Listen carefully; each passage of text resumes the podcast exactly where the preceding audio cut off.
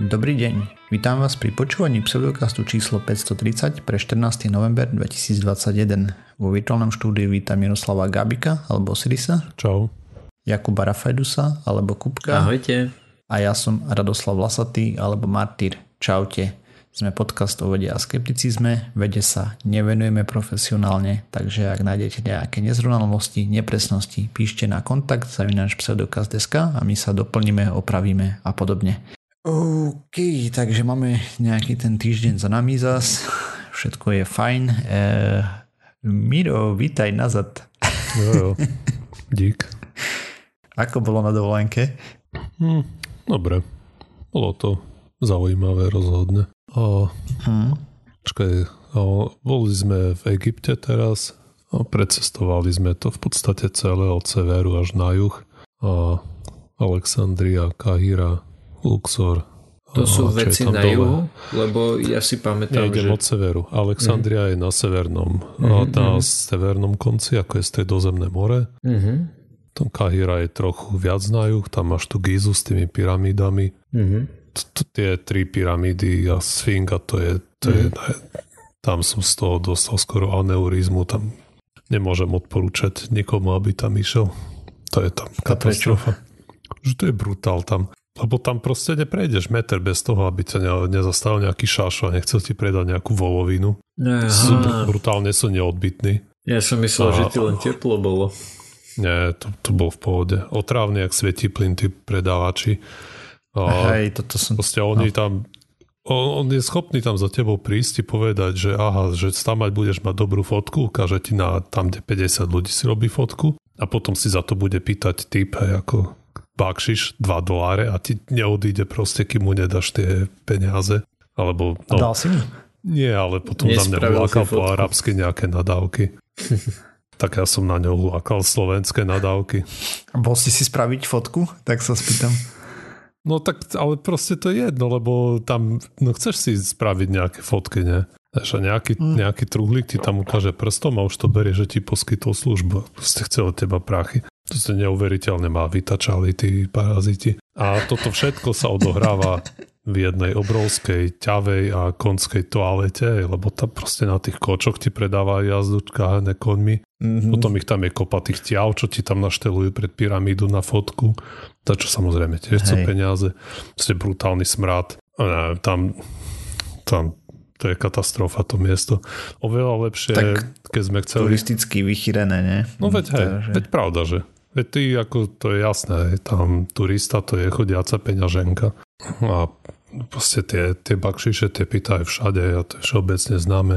Ideš na vecko, je tam nejaký panáčik, čo ti na chodbe ukáže prstom, že tu na je pánske vecko a chce za to tých 5 egyptských liber alebo 10, že ti takto pomohol. Proste neuveriteľná tá mentalita. Toto ma hrozne vytačalo.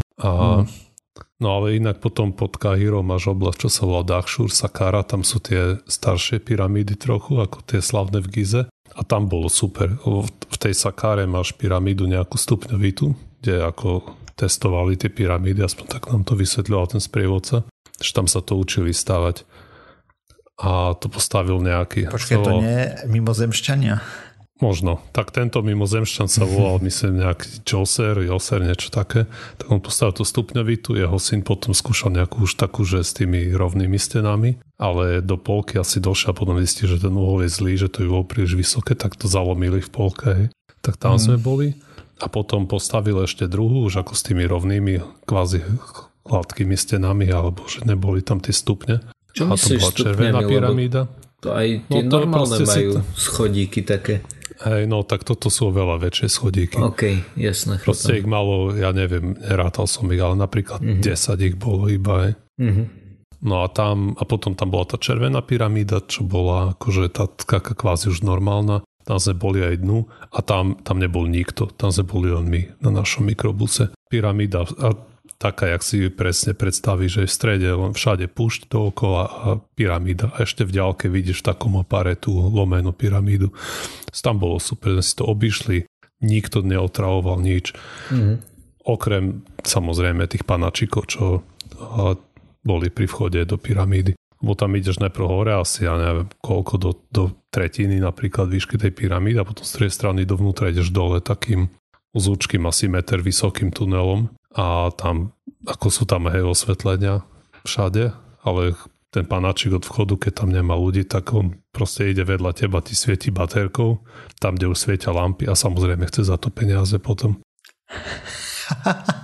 No, ale inak v pyramíde nie je nič. Vlastne to má brutálny smrad. Ale tamto ako, radšej by som bol dvakrát dlhšie v tom Dahshúre, jak v tej Gize pri tých pyramídach. Jasne. Aký no je tam potom smrad? Akože že veľa ľudí tam chodí, alebo je to len plesnivé, lebo sa tam nevetra? Čo? Je to, aké by si, neviem, je to nejaká kombinácia medzi staničným veckom a nejakou šatňou, veľmi zle vetránou. Okay. Tam je zatuchnuté, nie? Celé. Taký trochu čpavok tam bolo cítiť. Taký zvlášť. Taký, no. OK. Pokračuj. OK. A čo to bolo fajn. Potom sme išli nočným vlakom z Káhiry do Asuánu, to je na juhu. A to tam už bolo trochu menej turistov, ale tiež ako tam hovoril sprievodca, že proste večer, že sa môžeš ísť pekne prejsť po tej promenáde popri Níle. Tam je tá priehrada, alebo? Nie, tam nie. To je trochu ešte nižšie. OK. Tá Dahshurova priehrada. No ale my sme nešli sa prejsť, so ženou sme si oddychli večer na hoteli, ale tí zo skupinky, čo boli sa prejsť, takové, že to je katastrofa, že to je ešte horšie ako v Gize pri pyramídach, že v kúse ich tam niekto otravoval, že tam sa nedalo nič proste robiť. A to je všade tam tak, teda ja som bol v Egypte kedysi strašne dávno a nemám dobre spomienky na to. Aj toto bol brutál. No a potom sme išli dole do Abu Simbel, to je asi 50 km od hraníc so Sudánom, to je úplne na juhu. A tam to bolo celkom v pohode, ale sme tam boli relatívne skoro ráno, takže asi sa tam ešte nestihli vyrojiť. Tam bolo pekne. A potom sme šli do toho Luxoru, tam je ten Kárnak, tam sme leteli na balónoch nad údolím kráľov. Cool. Tam bolo pekne. To je údolie kráľov Luxor, to je stále dolu, alebo to ste sa vrátili hore? To je trošku na sever od Asuánu. Povedzme, neviem, 3 hodiny autobusom to bolo. Minimálne čerstvejší vzduch. Z balóna.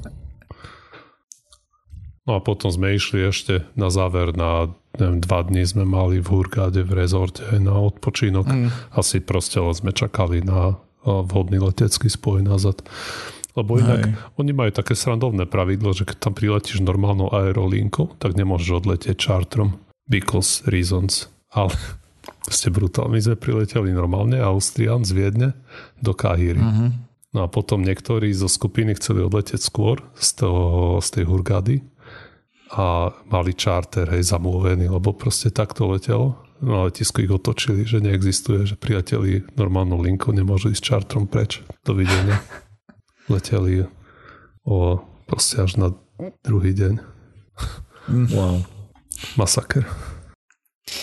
No ja, zabaví z dovolenky. Akože je to škoda, lebo tie pamiatky sú veľmi pekné. Aj tá ako architektúra aj Asuán sa mi páčil, tie mesta celkom. Káhira, to je špinavý bordel, milión aut, ale bola by to pekná krajina, keby proste tam trošku inú mentalitu mali tí ľudia. No jo. Napríklad, čo som tu už minulý týždeň spomínal, keby mali v obchode cenovky. To nič neznamená, lebo v niektorých obchodoch cenovky majú, ale aj tak tam musíš vyjednávať. OK. Hej, to som tak orientačné. Ako, no, dobre. Stačilo o tomto. Asi radšej, aby som sa ešte jednu dôležitú otázku, chalani. Keď jete doma puding, že si uvaríte puding, a teraz mi prosím, nepovedzte, že ja také nejedávam. Dávate piškoty do pudingu, alebo nie? Respektíve, máte ich tam radi? Okay. Ako nemám s tým problém. Tak to poviem, nie, že by som to vyslovene vyhľadával. Keď ja varím puding, tak nedávam nič doňho, ale keď robí žena puding, tak dá aj piškoty, keď máme, a aj nejaký lekvar niekedy, alebo kompot. Kompot, nie lekvar. Ja. Lebo kompot... Nevadí mi to, ale ja to sám od seba nerobím. Aj to som sa pomýlil. kompot som chcel povedať. Hej. OK, lebo ja vôbec nie som zastanca piškot. Kompot kľudne, ale piškoty mi prídu ako len takéto hluché vyplňanie priestoru. A sme sa o tom nedávno rozprávali, tak som potreboval iný názor. No dobre. Dobre, no poďme ale na témy nejaké. Takže takto písala nám poslucháčka Ivka, že ahojte, v prvom rade ďakujem, vďaka vám sme s priateľom prežili pandémiu v garzónke, boli ste ideálny podmazok k nekonečným hodinám hrania The Sims 4 a teraz keď sa svet vrátil do normálu, by ma zajímalo, kde žije, že sa je svet vrátil do normálu, a zachraňujete moju 45 minútovú cestu MHD do práce, že bless you. Každopádne dnes som narazila na príspevok o tomto, nejaké náplasti a zdá sa mi ako magia. Please help. Ak by ste vedeli sa chvíľku tomu povenovať, veľmi by mi to pomohlo, držím vám palce Ivka. No, takže ja som si pozrel, čo to je tie zázračné náplaste a začneme tým, že jedná sa o fit terapii a ako uvádzajú oni na stránke, že náplasti pracujú na fyzikálnom princípe a prinášajú uľavu od bolesti aj bez chémie. Aplikujú sa na miesto podľa potreby, blablabla. Telesné teplo aktivuje akrylovú lepiacu vrstvu a to dostatočne plnú, hej. No a teda sú to také tie náplastie ako že miesto obvezu, to čo športovci mávajú, tie farebné, alebo to je niečo úplne iné? Nie, to je zase niečo iné. Ako tých blbostí je strašne veľa rôznych. No a v princípe oni tam hovoria, že to funguje ako zrkadlo, odráža to ďaleké infračervené lúče produkované vlastným telom, vďaka tomu zlepšujú mikrocirkuláciu krvi a regeneráciu svalov a tak ďalej. A potom, že to napomáha vyplavovaniu chemických látok, toxínov, tukových čiastočiek organizmu a podobné veci. Ešte čo som tam našiel také zaujímavé, že zlepšujú okysličenie nášho tela, zrýchľujú cirkuláciu krvi o 32,95%, to by ma zajímalo, jak na to došli. A čím napomáhajú vyplavovaniu chemických látok, toxínov a tukových čiastočiek organizmu, zmierňujú problémy s potením, odstraňujú bolesť, zlepšujú svalové funkcie, zrýchľujú samoliečiacu schopnosť tela, udržujú teplo bez prehrievania a zlepšujú spánok. Všetko pomerne nemerateľné veci. Možno to okysličenie by sa dalo a tak ďalej. No a samozrejme, že veľmi odvážne tvrdenia a kopec toho je a nemajú žiadne nežiadúce účinky samozrejme. A ja som teda začal hľadať, že čo to je ten FIR, ako to je to ďaleké infračervené spektrum. Je to časť elektromagnetického spektra s vlnou dĺžkou a teraz medzi 15 mikrometrami a 1 mm. Frekvencia od 20 THz do 300 GHz, celkom rozptýl. A štúdie nejaké existujú. Čo sa týka vylúčovania toxínov, samozrejme žiadne. Existujú FIR savny plus minus, hej, ktoré tvrdia, že odstraňujú toxíny a tak, ale savny sú zlo v princípe. V princípe je to veľká záťaž na pečeň a obličky, ak to človek chce používať ako liečbu nejakú a podobne, vypotiť sa není veľmi zdravé podľa všetkého, akože prehnané potenie a tak. Takže ak človek má rád sauny a podobne, tak teda hlavne treba veľa vody, hej, doplňať tekutiny, ale liečebné benefity sú veľmi, veľmi otázne. Teraz sa celé Fínsko nasralo. Nahnevalo. Hej, viem, akože ja nielen Fínsko, ale to je čisto pseudoveda, proste celé to saunovanie plus minus. Ako nejaké, možno sú tam maličké účinky, ale štúdie to veľmi nenaznačujú. A obzvlášť na vyplavovanie toxínov a tak, ale toto není o savnách, takže lebo také bežné FIR savny sú napájané elektrínou, v princípe žiariče, ktoré dodávajú telu teplo v desiatkách miliwattoch na centimeter štvorcový, čo je dostatok proste vatáže na zohriatie tkaniva. Ale sú aj iné zariadenia, ako napríklad keramické disky, púdre, rôzne oblečenie a náplaste, údajne napájané ľudským telom. Ale keď to merali v štúdiách, tak výkon odraženého tepla sa pohydzuje rozmedzi od 0,1 po 5 mW na centimeter štvorcový, čo nie je dostatočný výkon na to, aby proste to čokoľvek zohrialo. No. A Hľadal som teda tie štúdie o FIR, konkrétne na plastiach, lebo ešte tu treba dodať, že ten FIR, on sa používa medicínsky, sú tam nejaké náznaky, ale väčšina štúdií je prevažne na myšiach, zebrovitých rybkách a podobných tvoroch. Ale napríklad som pozeral jednu štúdiu, ktorá vyšla negatívne a tam, čo robili, mali ten FIR takto mali žiariče 160 W, to vyžarilo pri posedení plus minus a s tým, že to dávali ženám po pôrode, prvé sedenie po 24 hodinách, každých 12 ďalšie, potom to monitorovali ešte po niekoľkých mesiacoch a tak ďalej. Skupina, ktorá dostala liečbu 18 členov, kontrolná 22, vzdialenosť žiariča bola 30 cm od toho, ako ich od ožarovaného miesta, takto, ale nenašli signifikantné zlepšenie oproti kontrolnej skupine, takže teda prehľad literatúry som nenašiel, našiel som nejaký systematický prehľad, ale ten bol retracted, aspoň v PubMede, kvôli duplicitné dačo a tak. A ako som spomínal, štúdie prevažne na myšiach a ak niečo z toho funguje vôbec, tak to bude to aktívne, hej. Lebo našiel som štúdie, ktoré poukazujú na to, že podobne ako máš tým svetlom nejaké liečenie a tak ďalej, čo laserom robia a tak, takže toto by mohlo v nejakom takom podobnom duchu nejaké prekrvovanie buniek, viacej výskumu potrebných a podobné veci som tam nachádzal prevažne. Možno tým smerom by niečo išlo, ale čo sa týka tých pasívnych vecí a naplastie a oblečenia a tak ďalej, tak to skôr poukazuje na to, že tak maximálne placebo podľa všetkého. A samozrejme na tej stránke som hľadal nejaké referencie, no tak Janka z Trebišova, Katka z Košíc, Peťka z Bratislavy napísali a tak. A to boli ich referencie. Prosím? Samé ženské mená.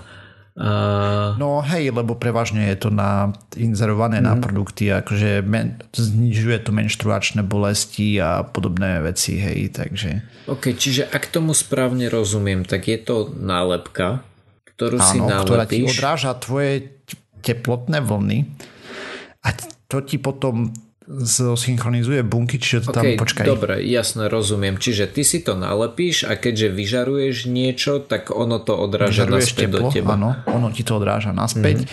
Tam písali, že do hĺbky 9 cm to prenikne, o čom silne pochybujem.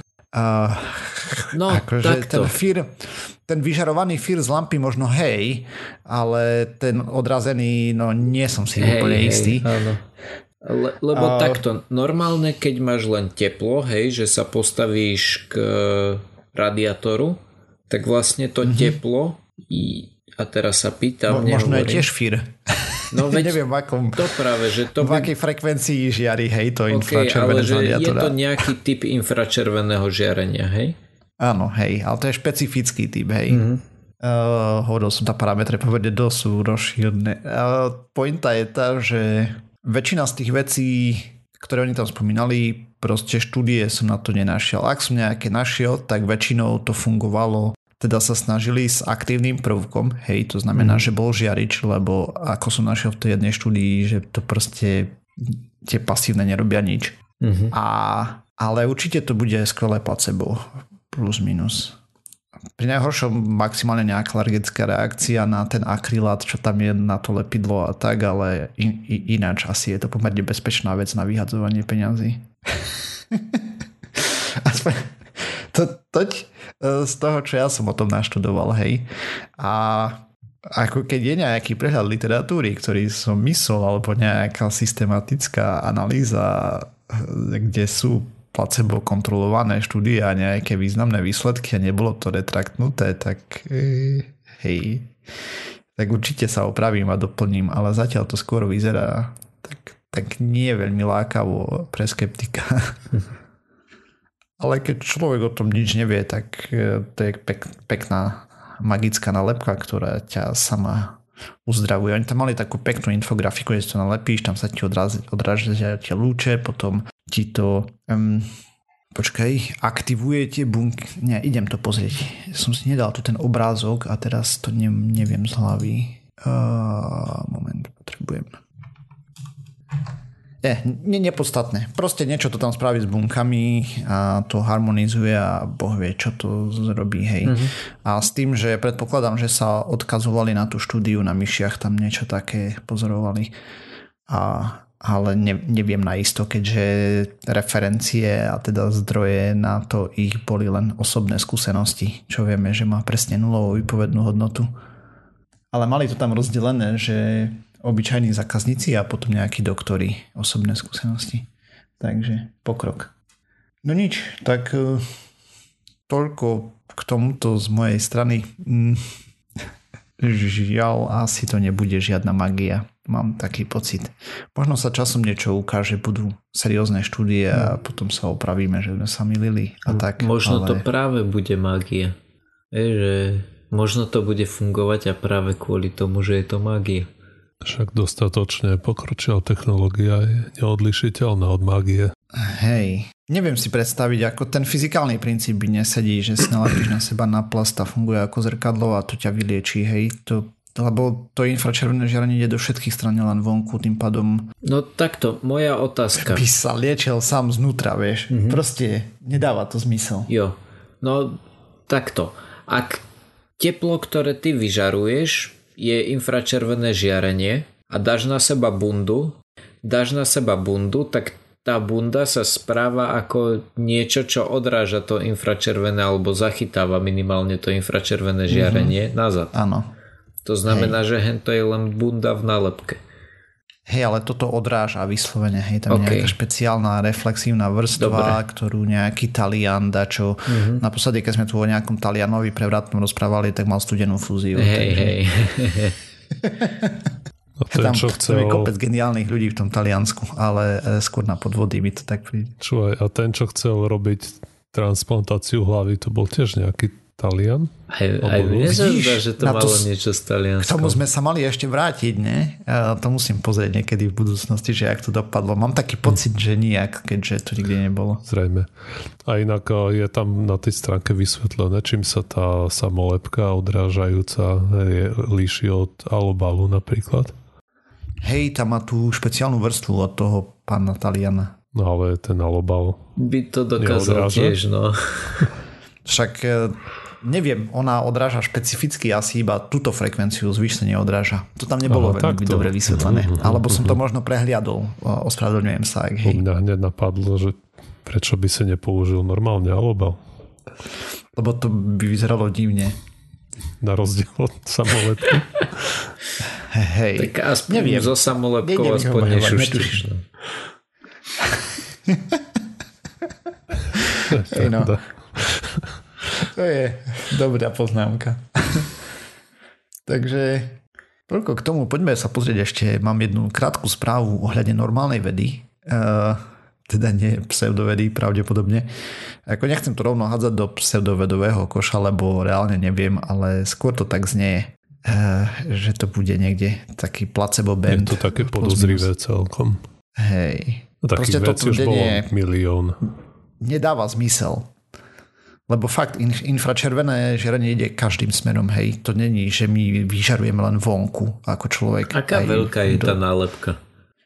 Nepozrel som, prepáč. OK. A ešte by ma zaujímalo, že ako to má riešiť tie menštruačné bolesti, lebo tam by som to...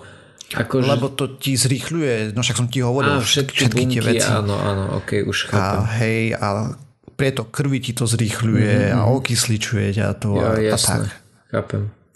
Proste normálka, pohoda. No dobre, poďme na normálnu vedu. Takže budeme sa baviť o pacientovi, ktorý bol paralizovaný od krku dole, mal zranenie v roku 2007. Nainštalovali mu niečo, čo sa volá BCI, teda Brain Computer Interface, alebo teda rozhranie pre komunikáciu mozgu a počítača. Celé to napojili na nejakú umelú inteligenciu. Pacienta nazvali T5 a v čase výskumu mal 65 rokov. A my sme tu už viackrát rozprávali o rôznych pokrokoch pre týchto pacientov s komunikáciou a tak ďalej. Stále tam išlo nejaké klávesnice virtuálne a podobne, na tom ťukali. A tuto, čo spravili ináč, je, že si v princípe predstavoval, ako píše rukou, normálne písané, hej. A monitorovali jeho pohybové neuróny. Výsledok, rýchlosť písania bola cca 90 znakov za minútu, asi 18 slov s 94% presnosťou. Ak dali automatické opravy, tak to vyskočilo na 99% presnosť, čo je celkom slušná vec, lebo je to výrazne rýchlejšie ako tie virtuálne klávesnice alebo kurzory a podobné veci, ktoré používali doteraz, a navyše je to porovnateľné s rýchlosťou písania na smartfónoch v tej vekovej skupine, kde to bolo ako zdravý človek približne 115 znakov alebo 23 slov za minútu. No a prišli vlastne na to, že komplikované pohyby ako pri písaní rukou napríklad dokáže tá umelá inteligencia lepšie rozoznať ako ten pohyb kurzorom alebo nejaké iné jednoduché podobné pohyby, že pohni sa trošku doprava alebo si predstavuje, že ťukáš po klávesnici, hej. A je tam lepšia proste tá aktivácia neurónov z toho, čo vyplynulo. Ale výskumníci tu zdôrazňujú, že je to iba skúška na jednom pacientovi a nemedicínsky produkt. Ďalší výskum pôjde smerom, ako by sa aby to vedelo používať viac ako jedna osoba, a chcú rozšíriť znakov sadu, napríklad veľké písmena, lebo tam mali, som zabudol si poznačiť koľko písmen, ale plus minus celú abecedu, ale iba malé písmena a nejak pár interpunkčných, myslím, že otáznik, bodka tam bola, alebo apostrof a už neviem. Nie je až také podstatné. Ale ešte chceli tam pridať nejaké vylepšenia v štýle, že zvýšiť citlivosť systému a nejaké nástroje pre editáciu pre užívateľa. Neviem, čo si mám pod tým predstaviť. Ale v princípe v tom jednoduchom experimente dokázali to, že teda ukázali to, že dokážu dekodovať zložitý pohyb roky po nehode, hej, lebo štúdia vyšla v máji 2021, on sa zranil v 2007, proste roky nepoužíval už tie končatiny a tak ďalej. A s celkou veľkou presnosťou, úspešnosťou a rýchlosťou. Samozrejme, toto je prvý takýto pokus a ďalšie asi budú nasledovať. A myslím, že to bude už iba lepšie. Jedine, že by tam sa našli nejaké zadrhali. Ale celkom pekný pokročík. Takže toľko z mojej strany. Cool. Dobre, ja mám spravičku tentokrát z oceánu. Keď neviem, ako som mal poslednú, možno som mal minulé z oceánu. Takže spravička pojednáva o tom, ako vlastne sa rodia perly, čo ako ten základný proces. Viem, to vieme. Či to viem správne. Máš nejakú perlorodku, čo sú také lastúry, dajme tomu, ústrice? Mušle. Hej. A oni, keď im tam, oni majú to vnútro, také, dajme tomu, že pekné, a keď im tam vôjde zrnko piesku, tak to obaľujú tým a potom to vyplúvnú v počase a vznikne perla. Veľmi dobre. Takže tento proces bol známy, ale na čo sa výskumníci pozerali je, ako je možné, že tie perly sú proste dokonale guľaté.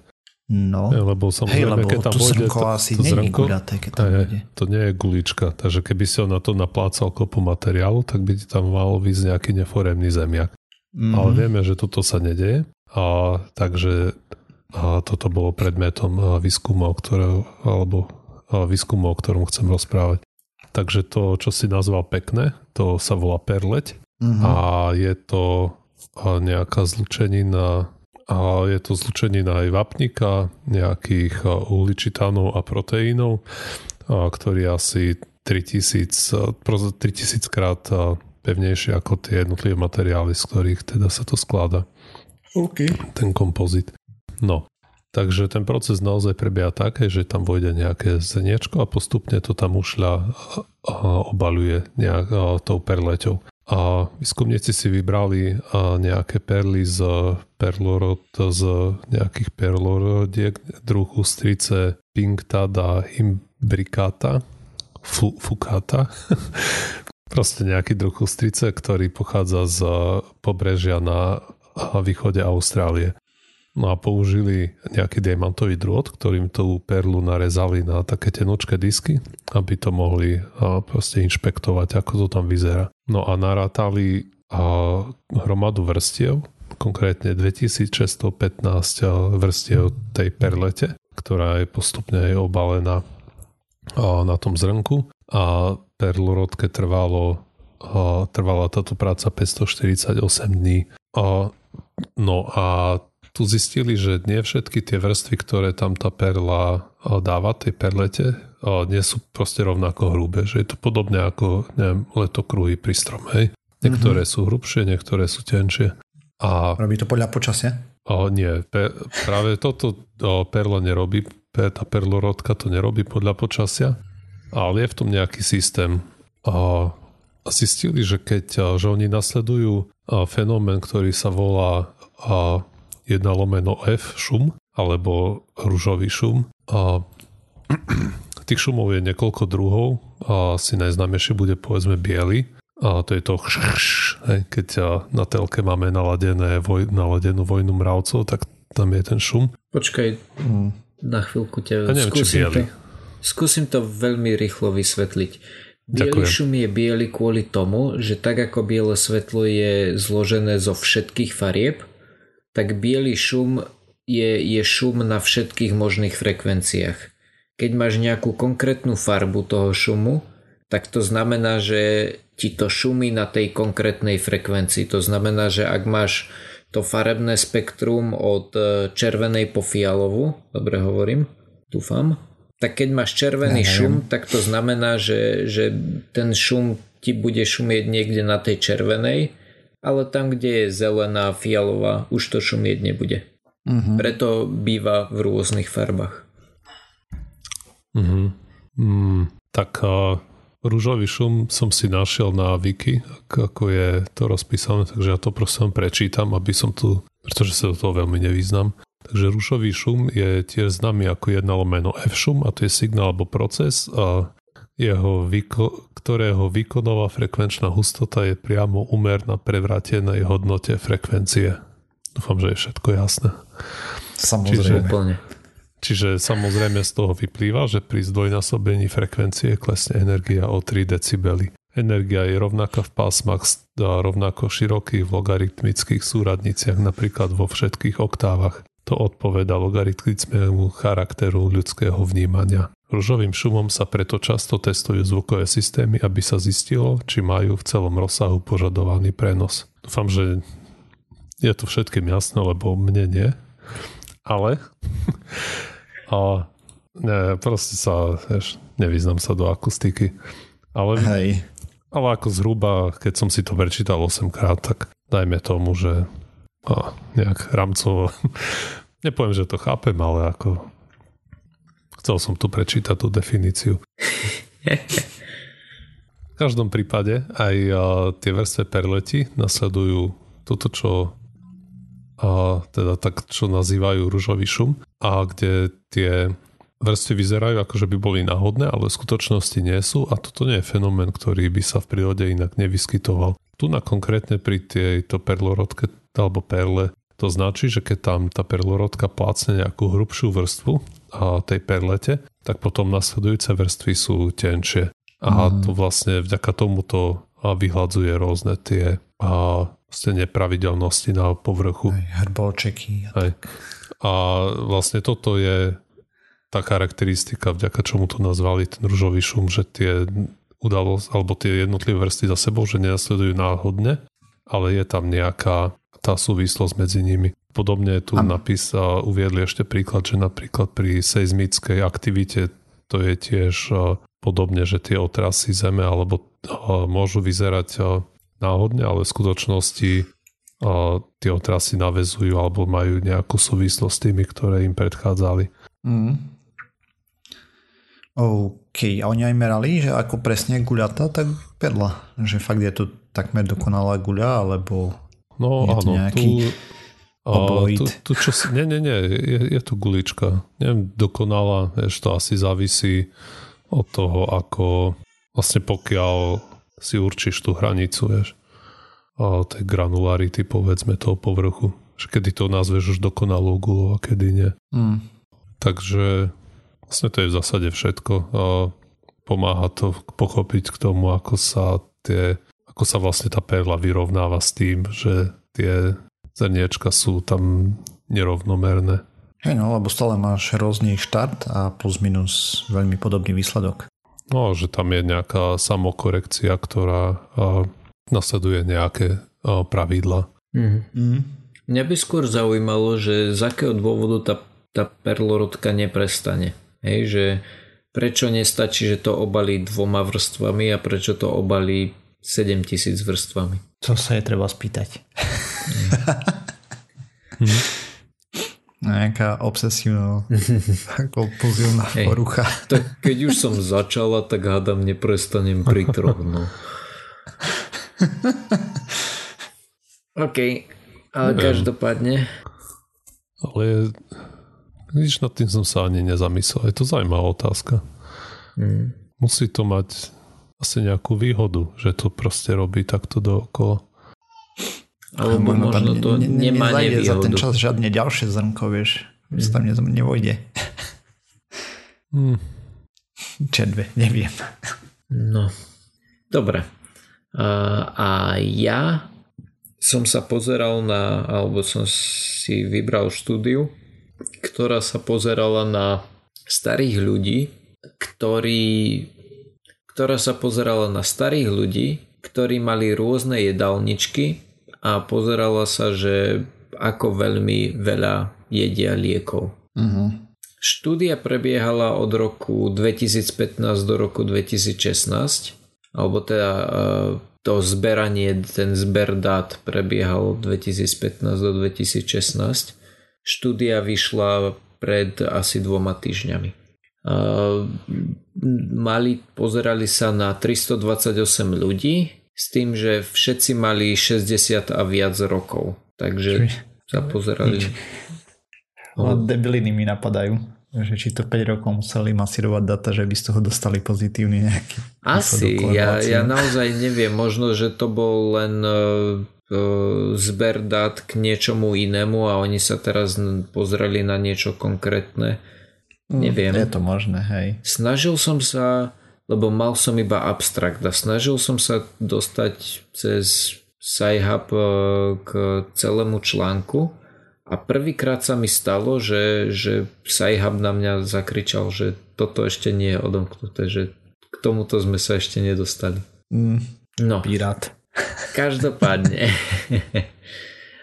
Snažili sa nájsť súvis medzi stravovacími návykmi a počtom zjedených tabletiek. Čo bolo zaujímavé, nepísali tam, že počtom rôznych liekov, ale vždy spomínali konkrétne, že tabletky.